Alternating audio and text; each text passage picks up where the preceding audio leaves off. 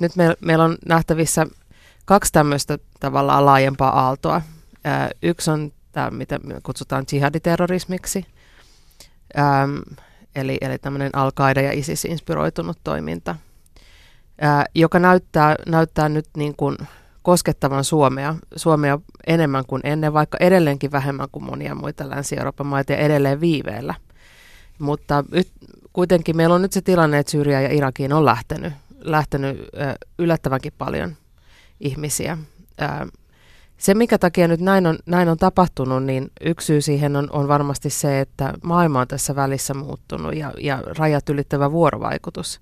Me puhutaan paljon sosiaalisen median vaikutuksesta – ja, ja se on vaikuttanut ihan konkreettisesti Suomessakin asuvien ihmisten todellisuuteen sikäli, että se tavallaan se sosiaalinen lähipiiri ja se oma kupla, jos sitä nyt sellaiseksi sanottaisiin, missä e-, ele- eletään, niin se ei välttämättä sijoitu tänne Suomeen, vaan se voi olla, olla hyvinkin transnationaali, eli tämmöinen niin kuin, äh, niin kuin tavallaan mihinkään, mihinkään valtion rajoihin ja, ja niin kuin tavallaan tämmöisen tosielämän suoran kontaktin lähipiireihin sitoutumaton monella tavalla. Ja, ja tota, ennen, ennen nämä radikaalit liikkeet oli, oli niiden sanoman levittämisessä aika paljon riippuvaisia valtamediasta. Ja näin ei enää nykyisin just internetin takia ole. Että, että nykyisin on, on, on niin kuin tavallaan paljon helpompi löytää samanmielisiä, vaikka olisi aika niin kuin marginaalista marginaalisia ne omat, omat poliittiset ajatukset ö, siinä omassa ympäristössä. Ja myöskin sitten, sitten niin kuin tavallaan asettaa saataville tällaista materiaalia. Tämä jihaditerrorismin aalto nyt selvästi enemmän tänne, tänne vaikuttaa, jos edellisissä aloissa ja e-, ennen terrorismissa lähinnä ollaan siitä kiito, ollut, oltu kiinnost, kiinnostuneita tai se uhka lähinnä, että miten joku ulkomaalainen järjestö täällä toimisi niin nyt meillä on, on, on toisella tavalla ihan niin kuin Suomessa asuvia henkilöitä, jotka, joilla on kytköksiä tällaiseen, tällaiseen tota, toimintaan, Aina, ainakin on jollain tasolla viehättynyt siitä. Mutta sitten meillä on vielä, vielä tämmöinen kotimainen, äh, niin kun, tai toinen, ei se, sekään välttämättä sen enempää kotimainen ole, mutta, mutta tota, äh, tavallaan tyytymättömyyden aalto, ähm, jota nyt maahanmuuttovastaisuudeksi tai nationalismiksi voisi varmasti kutsua jotain, jotain osin sitten niin kuin äärioikeistolaiseksikin ehkä. Ää, ja tämäkin on semmoinen, että Suomessahan tä, tästä niin kuin on hyvin näkyvästi esillä ja, ja näin, mutta ei sekään pelkästään Suomen asia oikeastaan, vaan, vaan vastaavaa liikehdintää on, on Euroopan maissa laajasti ja ei tarvitse katsoa kuin Yhdysvaltain presidentinvaalikampanjaa, niin voi todeta, että, että tota, tämän tyyppiset, tämän tyyppiset niin kuin ajatus, ajatussuunnat on, on niin kuin tota, muuallakin hyvin edustettuina. Ja ne tuo sitten niin kuin omia kysymyksiä siitä, että mihin, mihin asti tämä toiminta saattaa, saattaa radikalisoitua. Ja tämän toiminnan ja tällaisten ajatusten suosion syyt on sitten niin kuin aika paljon laajempiakin, laajempiakin tota, sosiaalisia juuria sillä, esimerkiksi just miten globalisaatio on vaikuttanut, vaikuttanut tota, eri, eri maiden talouteen ja eri, eri yhteiskunnan, yhteiskuntaryhmien sosiaalisen tilan ja taloudellisen tilanteeseen. Hmm. Mitä siitä tiedetään, että, että minkälaiset yhteiskunnalliset olosuhteet tarjoaa otollisen jonkunlaisen kasvualustan tai maaperän erilaisille ääriajattelulle? Ähm, no sanotaan, että lähtökohdaksi, että poliittinen väkivalta tapaa olla yleisempää sellaisina poliittisina ja sosiaalisina murroskohtina, jolloin tavallaan isommat mannerlaatat on, on liikkeessä. Ja, ja milloin sitten tämä tavallaan tyytymättömyys ja, ja, ja niin kuin poliittinen kuohunta johtaa poliittiseen väkivaltaan, niin sitä on aika vaikea, ää, vaikea ennakoida. Ja sen takia olen puhunutkin näistä mahdollistavista tekijöistä, jotka tavallaan avaa, avaa siihen niin kuin sellaisen maaperän, jossa sitten tilanne sitten voi, voi johtaa siihen tai olla johtamatta riippuen vähän minkälaisia tapahtumakulkuja ja vuorovaikutusta syntyy. Mutta näitä mahdollistavia tekijöitä niin on, on ilman muuta tyytymättömyys perinteisiin poliittisen vaikuttamisen keinoihin. Esimerkiksi just, just sillä tavalla, että, että jos tuntuu, että joku, joku osa, osa tota, tavallaan poliittisesta kartasta tai joku yhteiskuntaryhmä ei koe, että he, he pystyvät vaikuttamaan sen poliittisen järjestelmän kautta, että siellä ei ole ketään, joka heitä edustaa, eikä tavallaan heillä ole mahdollisuuksia tulla siellä edustetuksi. Ja, ja tavallaan ehkä myös niin kuin petetyt lupaukset ja petetyt odotukset on tällainen. Sitten kokemus epätasa-arvosta ja nyt tässä niin kuin on tavallaan täytyy painottaa sitä kokemusta nimenomaan, eli, eli poliittinen väkivalta ei ole, ja sen, sen niin kuin vakavuus ei ole riippuvainen niin kuin tavallaan objektiivisin, puolueettomin mittarein ää, mitatusta epätasa-arvon määrästä, vaan, vaan siitä, että on kokemus siitä, että, että nyt kaikkia ei kohdella tasa-arvoisesti ja erityisesti, jos syntyy kokemus siitä, että epätasa-arvo on lisääntymässä, niin on, on tämmöinen niin kuin otollinen tilanne. Ja sitten tavallaan sitten kun siirrytään lähemmäs sitä tilannetta, niin yleensä aina ennen poliittista väkivaltaa niin on, on nähtävissä semmoista keskustelua, jossa pikkuhiljaa pohditaan epätavanomaisempia ja laittomampia keinoja vaikuttaa, vaikuttaa ja, ja rakennetaan sitten oikeutusta ja merkitystä sille poliittisen väkivallan käytölle. Mm. No toistaiseksi tämmöinen ideologinen, jonkunlainen aatemaailmasta kumpuva väkivalta on käytännössä näkynyt meillä näinä polttopulloiskuina vastaanottokeskuksissa, mitä on viime syksyn jälkeen jonkin verran saatu uutisista lukea. Nämä ei vaikuta kovin organisoidulta tähän mennessä. Kuinka tärkeää ja olennaista ylipäätään on tämmöinen järjestäytyminen tämän ääriajattelun leviämisessä? Ja miten sä itse määrittelet tämän poliittisen väkivallan? Onko tämä poliittista väkivaltaa? Joo, ähm, sen voi nähdä poliittisena väkivaltana siinä mielessä, että, että jos sen yhdistää tähän nimenomaan tähän niin kuin laajempaan keskusteluun äm, ä, turvapaikan hakijoiden tulemisesta ja maahanmuutosta ylipäänsäkin. Ja, ja jos olettaa, että niillä tekijöillä on ollut tarkoituksena vaikuttaa t- näihin asioihin esimerkiksi tekemällä Suomesta mahdollisimman epähoukutteleva kohde aiheuttamaan tällaisia, tällaisia uutisia. Että et kyllä siinä niin on poliittista ja siinä on väkivaltaa tai vähintään väkivallan uhkaa.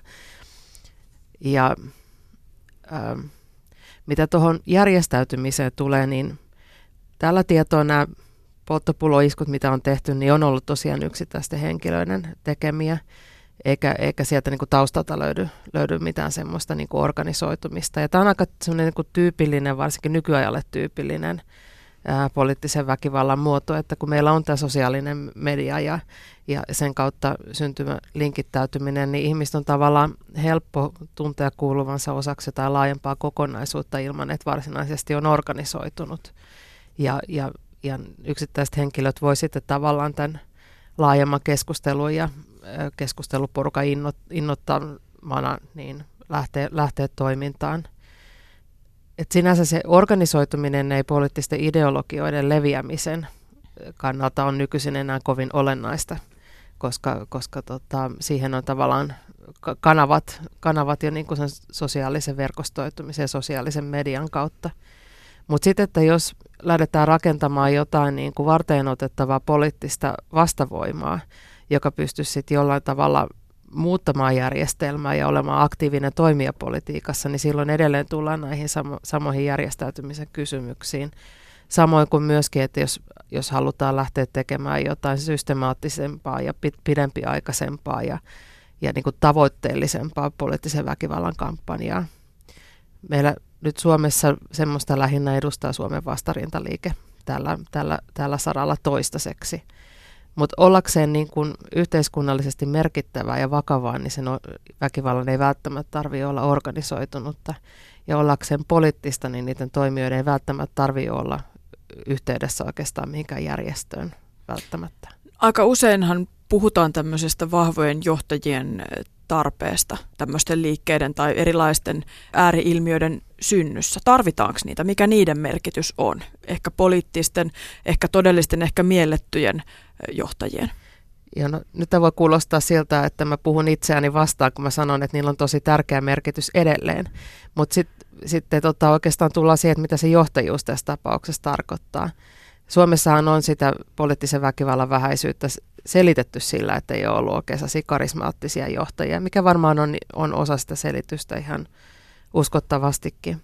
Mutta se, mihin, mihin ne, niitä johtajia, niitä ei niinkään tarvita välttämättä johtamaan itse sitä väkivaltaa, mutta, mutta tota, tavallaan jonkin poliittisen ajatussuunnan ja, ja, ja niin kuin erilaisten niin kuin toiminta-ajatusten varten otettavuudeksi, niin, niin, si, niin sit, sitä kyllä auttaa, että on niitä sellaisia ideologisia johtajia ja esikuvia, joiden ei välttämättä tarvitse aina olla siinä samassa maassa, mutta vielä parempi, jos on.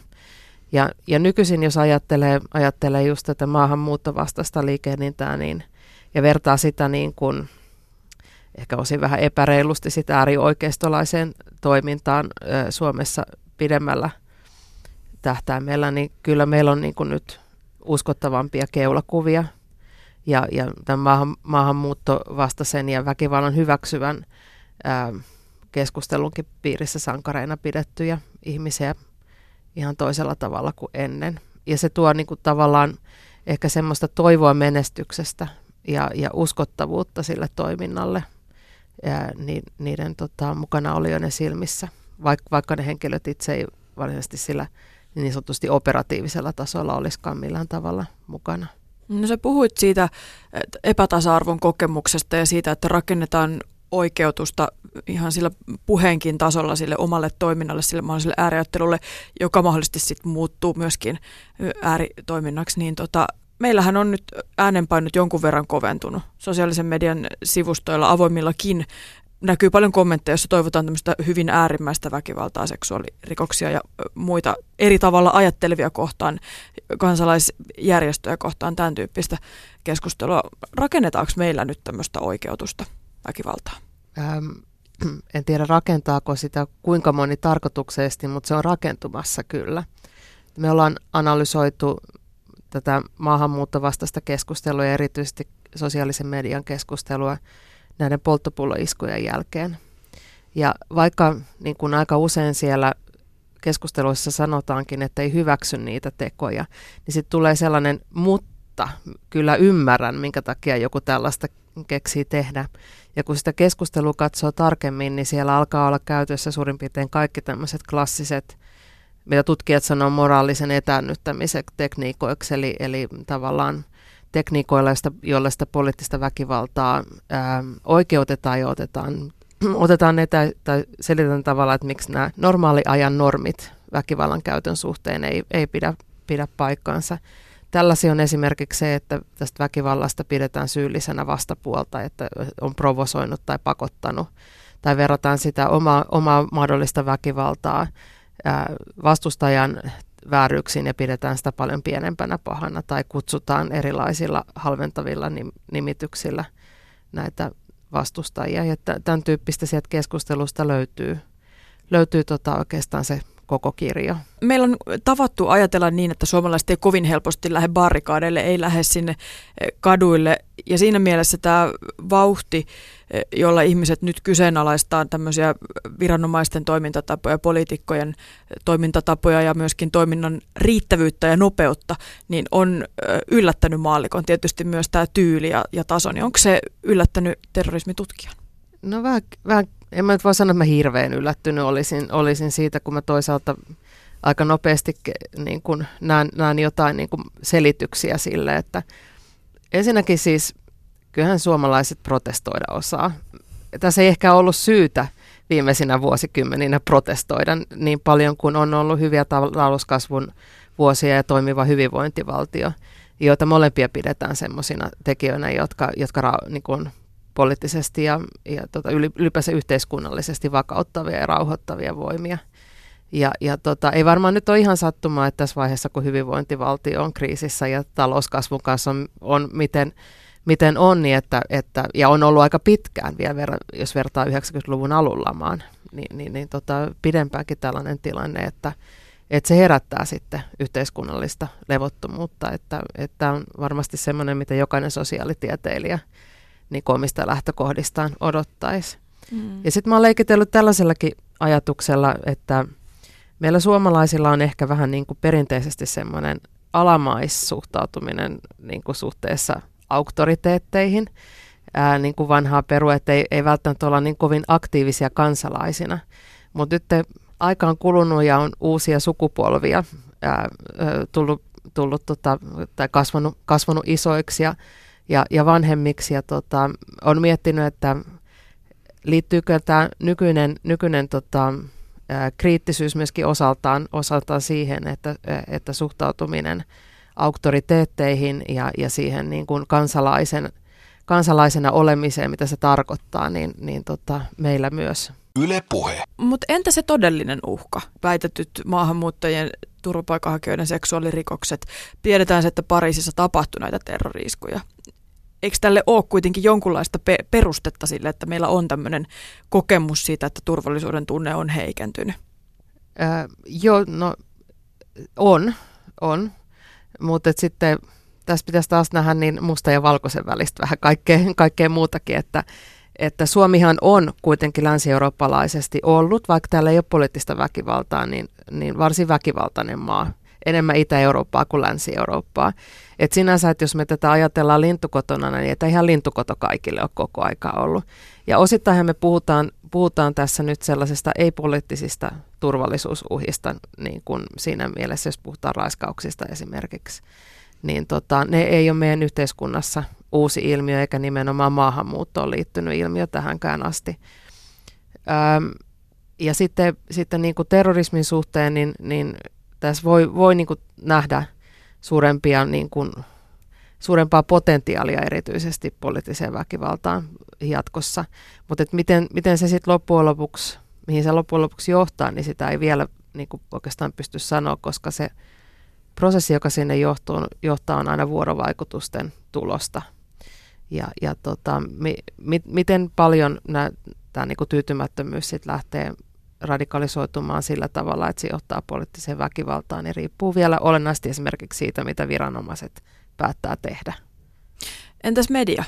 Koska meillähän nyt tosiaankin eilen niin ajankohtaisen kakkosen turvattomuusteemailta järjestettiin. Tätä keskustelua käydään paljon näistä meidän perustason raiskauksista tuhannen vuosi tasolla sen verran niitä suurin piirtein on, niin ei ole ehkä samalla tavalla uutiskynnys ylittynyt kuin sit näissä sadassa tapauksessa, joita nyt sitten selvitetään, jota epäillään vastaanottokeskusten asukkaiden tekemiksi. Mikä tämän median rooli on tästä tämän keskustelun käymisessä? Voiko media edistää tai estää ääriajattelun leviämistä? Ähm, no oma roolinsa ilman muuta on, koska media on se kanava kanssa, mistä suuri, missä suuri osa julkisesta keskustelusta käydään ja ja niin kuin luodaan sitä tavallaan todellisuutta, missä, missä ollaan, kun tämä turvallisuudesta puhuminen on vähän semmoinen siitä hankala juttu, että, että sitä voi ajatella sellaisena konkreettisena asioiden tilana. Mutta tällä hetkellä me puhutaan ennen kaikkea ei niinkään siitä, mitä on jo tapahtunut, vaan siitä, mitä voi tapahtua. Ja, ja tota, turvallisuus on aina kumminkin tunne ja perustuu myöskin siihen niin kuin otaksumaan siitä, että mikä, mikä on mahdollista. Ja erityisesti tämä, tämä, mitä me pidetään mahdollisena tulevaisuudessa, on nyt muuttunut aika paljon. Ja, ja siinä kun siitä keskustellaan ja sen, sen suhteen niin kuin, niin kuin luodaan, luodaan niitä tulevaisuuden odotuksia, niin totta kai media on, on niin kuin olennainen osa sitä, sitä keskustelua. Ja, ja toisaalta myöskin siinä, että niin kuin, kun se, se, että kun me ollaan tosiaan näitä, näitä tota, maahanmuuttovastaisia keskusteluja analysoitu, niin sieltä löytyy niin kuin vahvasti se pettymys valtamediaan ja valtamedian tapaan käsitellä niitä asioita, jotka he kokevat tärkeäksi yhteiskunnalliseksi kysymyksiksi. Ja, ja tavallaan jos puhutaan siitä, että, että se jos kokee, että ei ole osallinen poliittisessa järjestelmässä, niin voi radikalisoida, niin, niin tavallaan osa sitä on, on, on myöskin sitten ehkä niin kuin laajemmin ajatellen se, että niitä omia huolia ei käsitellä yhteiskunnallisesti riittävästi. Mm. No mikä meidän poliittisten päättäjien rooli tässä sitten puolestaan on? Siinä, että et, et leviääkö ääriajattelu vai saadaanko se jotenkin kanavoitua johonkin muuhun, se huoli? No en yhtään kadehdi kyllä poliittisten päättäjien, päättäjien tota, tehtävää tässä, koska tässä, on, tässä ollaan aika niin kuin isojen ristiriitaisuuksien parissa. Niin kuin, että tavallaan protestointia maltillistaa se, jos, jos tota, ä, koetaan, että ne huolet tosiaan ja, niin kuin otetaan vakavasti ja, ja tullaan edustetuiksi. Toisaalta taas se, että, että jos tiettyjä niin kuin ajatus suuntia aletaan sellaisenaan omaksua politiikkaa, niin se tekee niistä entistä salonkikelpoisempia ja avaa ovia sitten toisaalta sen, niiden ääriliikkeiden vallan kasvulle. Ja sellainen asia, mitä mun mielestä ei Suomessa välttämättä ole osattu kovin hyvin, on se, että miten keskustella niistä taustalla olevista huolista omaksumatta niiden ääriliikkeiden ää, kielenkäyttöä ja tapaa kehystää niitä. Koska mä uskon, että monelta osin itse asiassa maahanmuutto esimerkiksi ei ole se asia, joka on se huoli suoraan, vaan, vaan, vaan siinä, että minkä takia me puhutaan siitä, maa, minkä takia se maahanmuutto näyttäytyy huolena, niin siinä on isompia ää, niin kuin asioita liittyen just taloudelliseen ja sosiaaliseen kehitykseen ja eriarvoistumisen kasvamiseen, jotka on niitä asioita, joista niin kuin ehkä nimenomaan pitäisi käydä keskustelua. Miten, mitenkään sanomatta, etteikö maahanmuutostakin pitäisi, mutta se asia ei ole loppuun käsitelty mm. ennen, ennen kuin sinne, sinne asti päästään.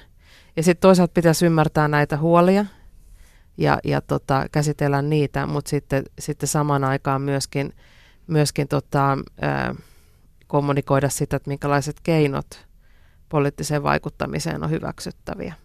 Mm. Ja, ja sekään ei ole aina helppo tasapaino löytää. Miten muuten tämmöisten poliittisten päätösten merkitys näkyy tämmöisen ääriajattelun kehityksessä? Nyt meillä on isoja asioita tapahtumassa, yhteiskuntasopimusta puuhataan, mahdollisesti saatiin jo jonkinlainen sopu sen suhteen aikaiseksi, mutta samaan aikaan paljon säästötoimia muuallakin. Niillä voi olla isokin merkitys ja, ja sekä semmoisena niin tämmöistä eriarvoistumisen kokemusta rakentavina tekijöinä. Ja sitten jossain vaiheessa voi olla, olla myöskin tämmöinen, tämmöisenä kup, kupin kaatavana tekijänä, eli, eli siis aika usein poliittisen väkivallan puhkeamiseen sitten näiden kaikkien taustatekijöiden lisäksi liittyy sitten vielä et, se, että tulee joku sellainen tapahtumaketju, joka katkaisee kamelin selän. Mm. Ja, ja tota, sitä ei välttämättä ole aina helppo ennakoida, mikä se on, mutta jotain, mikä, mikä sitten kärjistää sen tilanteen, niin joskus joku poliittinen päätös saattaa olla myös tällainen. Yle puhe. No sä puhuit näistä aalloista, joita nyt Suomeen tosiaankin kohdistuu näitä erilaisia erilaisia ääriajattelun muotoja, nimenomaan tämä jihadismi, jihaditerrorismi ja sitten toisaalta tämä äärioikeisto. Miten paljon nämä niin kuin kietoutuu myöskin toisiinsa nämä eri ääriajattelun, ääriliikkeiden alatyyppien suosiot? Paljonkin. Paljonkin ja niin kuin monella, monella tasolla. Ähm, joiltain osin tämä maahanmuuttovastainen liikehdintä ja nationalistinen liikehdintä ja, ja jihadistinen ää, liikehdintä voi, voidaan nähdä niin kuin toistensa vastavoimina, siis e, erityisesti sillä tavalla, että maahanmuutto vastaisuus, niin, ää, niin yksi, yksi syy, minkä takia maahanmuuttoa voimakkaasti vastustetaan ja nähdään se turvallisuusuhkana, niin liittyy just sen mukanaan mahdollisesti tuomiin terrorismin uhkiin. Ähm, Sitten toisaalta on myöskin, myöskin tota tämmöinen jo, jo niin kuin vanhakin asia se, miten äärioikeisto ja äärivasemmisto voi ruokkia toisiaan, mistä meidän naapurimaasta Ruotsista löytyy hyvä esimerkki siitä, että, että tyypillisesti jos äärioikeisto on vahvistunut, niin silloin myöskin äärioikeiston vastaiset voimat, tämmöinen niin anti, antifasistinen liikehdintä – usein, usein voimistuu. Ja Suomessa tätä itse asiassa on tapahtunut toistaiseksi hämmästyttävänkin vähän, vaikka siitä niin kuin merkkejä on nähtävissä kyllä. Mm. Puheenpäivässä on siis vieraana Helsingin yliopiston Eurooppa-tutkimuksen verkoston tutkimusjohtaja Leena Malkki. Sä olet erikoistunut terrorismiin, poliittiseen väkivaltaan, ääriliikkeisiin ja olet hyvin laajalti perehtynyt ja tutkinut myöskin erityyppisiä ääriliikkeitä, myöskin terrorismia käyttäviä vasemmistolaisia, islamistisia, jihadistisia ja myöskin äärioikeistolaisia. No miten muuten ylipäätään tämmöinen ideologioiden ja tämän terrorikeinon käyttämisen suhde, liittyykö tietyt ideologiat ja terrorismi taktiikkana olennaisesti toisiinsa? Ei ne liity. Terrorismi on siis toimintakeino, jota on käytetty niin kuin lähestulkoon minkä tahansa ideologian tai, tai uskonnonkin nimissä nimissä tota, toimimiseen. Yleensä silloin, jos se uskonnollinen motivaatio on taustalla, niin siihen liittyy kyllä yleensä aina myös poliittisia tavoitteita. Nämä asiat niin ehkä liittyy siinä mielessä toisiinsa, että, että kunkin aikakauden terrorismi on yleensä heijastunut sen aikakauden protestiliikkeitä. Niin kuin 60-70-luvulla meillä oli laajempaa uusvasemmistolaista ja niin kuin ylipäänsä protestiliikehdintää opiskelija liikettä Vietnamin sodan vastustusta, joka oli, oli suurimmalta osalta täysin rauhanomasta, mutta tuotti sitten myöskin tiettyjä väkivaltaisia muotoja. Niin samalla tavalla meillä on nytkin maahanmuuttovastaisuutta ja, ja niin kuin nationalismin uutta nousua, joka sitten on tuottanut ja saattaa tuottaa väkivaltaisia muotoja, mutta, et, ähm, mutta ei, ei, ei, se niin kuin, ei, ne, ei se niistä niin kuin ideologioiden luonteista johdu. Kaikki ideologiat on niin monitulkintaisia ää, siinä, että mitä, mitä niiden nimissä voi tehdä ja, ja semmoiset niin perustelut, joita terrorismille on annettu, niin kuin, minkä takia se on toimiva taktiikka, niin ei, ei, ei ne vaadi mitään tiettyä ideologista sitoumusta taakse. Mm. Puhutaan vähän siitä, että missä me mennään tällä hetkellä tässä terrorismissa minkä takia se on juurikin tämä uskonnollinen terrorismi, joka on nyt noussut täks, tämän hetken terrorismin aalloksi. Sä kirjoitit myös tässä sun tekstissä, josta aiemmin jo hieman mainitsin, niin siitä, että se mitä me nyt nähdään meillä, niin on paljon laajemman globaalin aallon roisketta, tämmöisen jihaditerrorismin aallon roisketta, ja se ei tietenkään synny missään umpiossa, vaan linkittyy muun muassa yhteiskunnalliseen todellisuuteen. Kun puhutaan tämänhetkisestä uskonnollisesta terrorismista, sen tyyppisestä esimerkiksi kuin vaikkapa mitä Pariisissa tehtiin, tai sitten tästä häilyvästä uhasta, joka Suomeen nyt kohdistuu, niin minkälaisia asioita sieltä löytyy taustalta?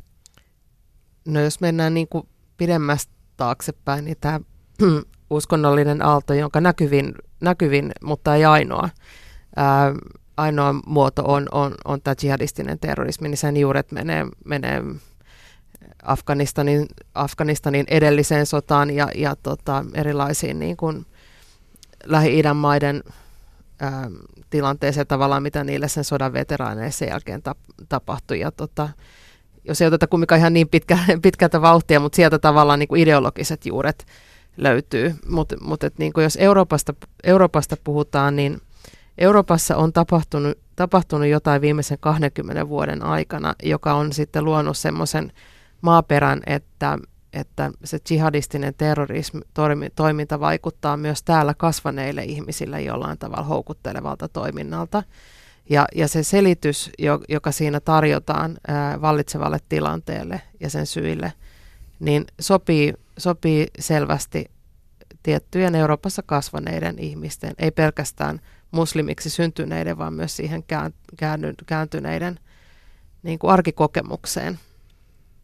Eli, eli tota, jos, jos tästä jihadistisesta terrorismista puhutaan, niin sitten sit se niin kun, olennainen kysymys on tavallaan, tavallaan kysyä, että mitä, mitä niin kun, ää, ehkä just nimenomaan näin maahanmuuttajataustaisten ihmisten todellisuudessa Euroopassa on tapahtunut.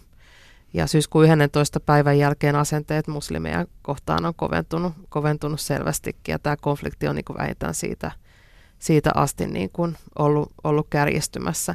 Tämä, että miten tämä Syyria, Syyria ja Irakin tilanne on sitten tavallaan nostanut tätä ehkä uut, uudelle tasolle ja, ja nostanut jo jossain määrin hiipumassa ollutta jihadistista toimintaa Euroopassa niin kuin uuteen, uuteen nousuun.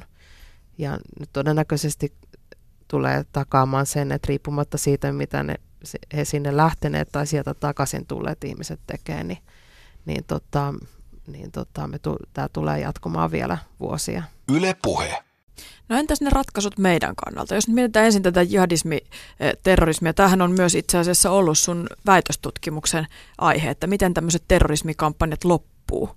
Niin mitä meidän kannattaisi tehdä? Se on totta, varmaan semmoinen tosiasioiden tunnustaminen on niin kuin hyvä, hyvä lähtökohta siinä, että, että tota, tämä asia on vain osittain meidän, meidän, meidän kontrollissa ja, ja tota, kyllä tässä niin kuin voimakkaasti kansainvälistä yhteistyötä ja tietojen vaihtoa ja suhteellisuuden tajua tarvitaan, koska, koska tota, sellainen asia, joka ei lopeta tällaisia kampanjoita, on, on kohtuuttoman voimakkaat vastatoimet, vaan ne yleensä radikalisoi vaan uusia ihmisiä siihen.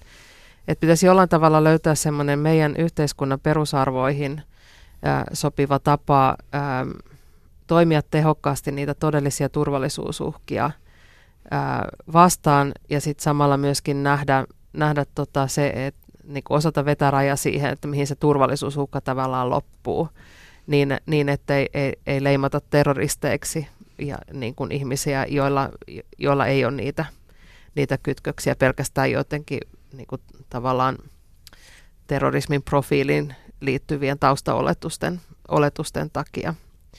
Ja, ja sitten myöskin tavoite on sikäli hyvä pitää kirkkaana mielessä, että mitä terrorismilta yritetään suojata.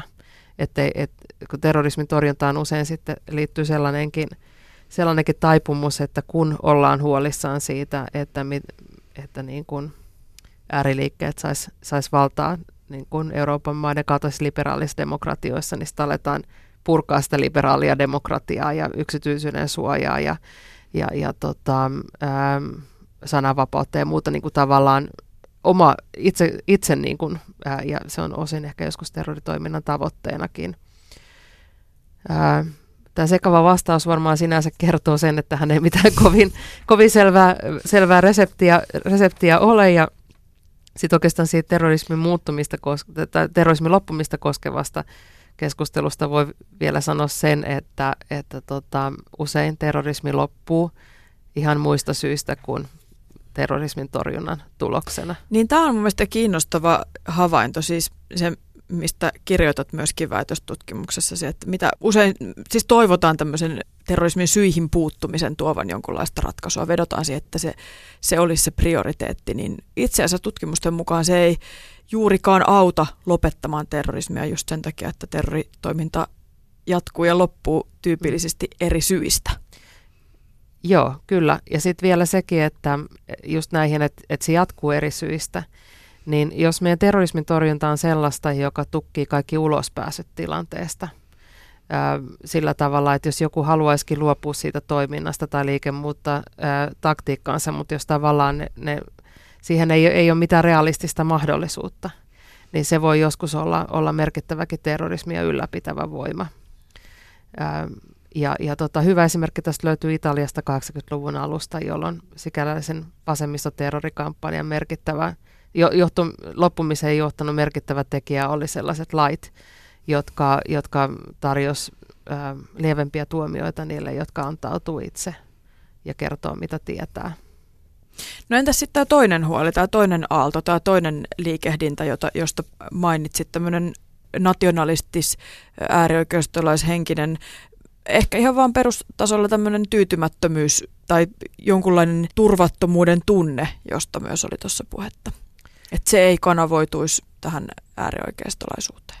Jos niin kun Euroopassa taloudelliset näkymät lähtis paranemaan olennaisesti sillä tavalla, että nekin, jotka on ollut ehkä globalisaation häviäjiä, siitä hyötyisi niin se, voisi, se olisi ehkä niin kuin semmoinen niin kuin selvin todennäköisesti liennyttävä tekijä.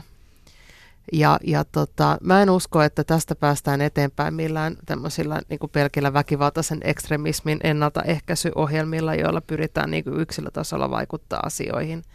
Tai, tai edes, edes niin kuin omaksumalla niin kuin maahanmuuttoa vastustavien, vastustavien enemmän miellyttäviä maahanmuuttolinjauksia vaan, vaan ky, kyllä meidän pitää jollain tavalla pystyä niin kuin keskustelemaan ja puuttumaan niihin taustalla oleviin niin kuin isoihin niin kuin, tai huoli, jota isot yhteiskunnalliset muutokset on, on meillä aiheuttanut. Ja, ja myöskin mä luulen, että tässä nyt erityisesti konkretisoituu vielä laajemmin Suomessa se, että kuinka riippuvainen Suomen tilanne on, on kansainvälisestä kehityksestä. Ja, ja tota, se on sellainen asia, mitä vastaan voi tietysti yrittää taistella, mutta sen häviää. Puheenpäivässä on ollut vieraana Eurooppa-tutkimusverkoston tutkimusjohtaja eh, Leena Malkki. Nämä on tietysti kiinnostavia kehityskulkuja siinä mielessä, että nämä myöskin ruokkii toisiaan.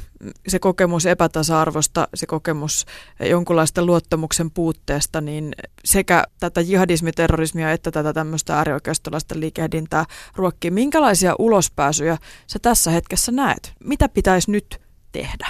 No tämä tilanne on silleen aika hankalasti lukkiutunut ää, tällä hetkellä, kun kun kukaan, kaikki on oikeastaan kiinnostuneet puhumaan, mutta kukaan ei oikein kuuntelemaan. Ja, ja tota, mulla ei ole mitään semmoista niin kuin hienoa ratkaisua tähän asiaan. Ähm, voisin ehkä havaintona e- esittää sen, että, että tota, ne syyt, jotka vieraannuttaa maahanmuuttajataustaisia ihmisiä voimakkaasti suomalaisesta yhteiskunnasta tällä hetkellä, liittyy siihen, että he eivät koe, että heitä halua, haluttaisiin edes ottaa osaksi yhteiskuntaa. Ja, ja tässä ollaan sellaisten radikalisoi, mahdollisesti radikalisoivien tekijöiden ohella tai niin kuin äärellä niin kuin voimakkaasti. Ja sitten toisaalta, kun meillä on tämä maahanmuuttoa vastusta, vastustava keskustelu käynnissä, niin se on, tos, osataan tosiaan ruokkii, ruokkii tätä. Eli tavallaan, että jos tähän maahan niin kuin väistämättömän tosiasiaan, että Suomessa tulee, olisi mikä, mikä tahansa, minkä tahansa politiikka Suomessa omaksutaan, niin tämä tulee olemaan enemmän maahanmuuttajia. Jos me halutaan, että niistä, niistä ei tule niin kuin taloudellista rasitetta tai turvallisuusuhkaa, niin, niin silloin meidän pitäisi kyllä ihan mun mielestä vakavasti miettiä, että kun tämä tilanne on näin, niin miten, miten me pystytään nämä ihmiset ottamaan osaksi suomalaista yhteiskuntaa ja mikä se tulevaisuuden suomalainen yhteiskunta, miltä se näyttää. Kiitos paljon vierailusta puheenpäivässä Leena Malkki. Kiitos.